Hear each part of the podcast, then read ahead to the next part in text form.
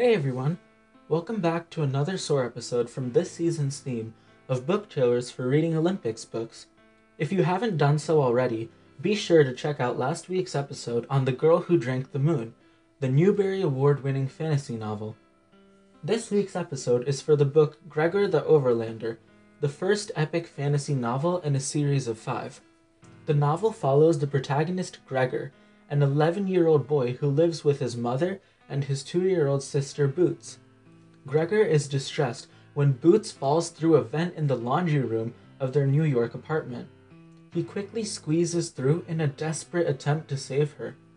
He falls and ends up in an underground world known as the Underland, a world of unusually large creatures, such as spiders and cockroaches, that also harbors a colony of humans. Gregor learns that an immigrant and his followers from England were expecting the end of the world, so they went underground and found this place developing into a full blown colony. Gregor's vent in his laundry room is the last existing tunnel between the overland and the underland. A group of cockroaches approach Gregor and Boots as they believe Gregor is the human mentioned in a certain prophecy. They are taken back to the human city of Regalia in fear. There, Gregor meets Luxa, the future queen of Regalia, and he learns that the prophecy states that two overlanders, most likely referencing Gregor and Boots, would team up with 10 underlanders to save the man that is actually Gregor's father.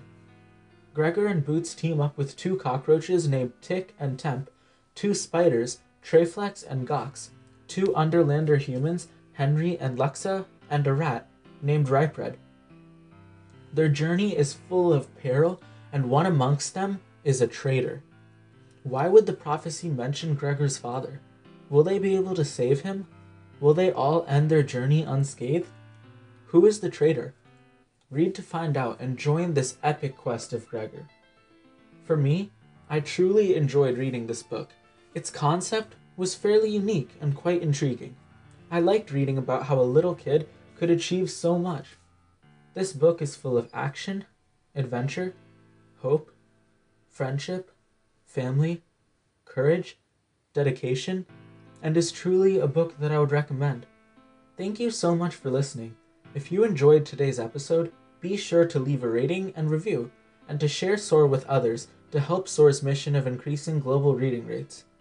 I implore you to soar.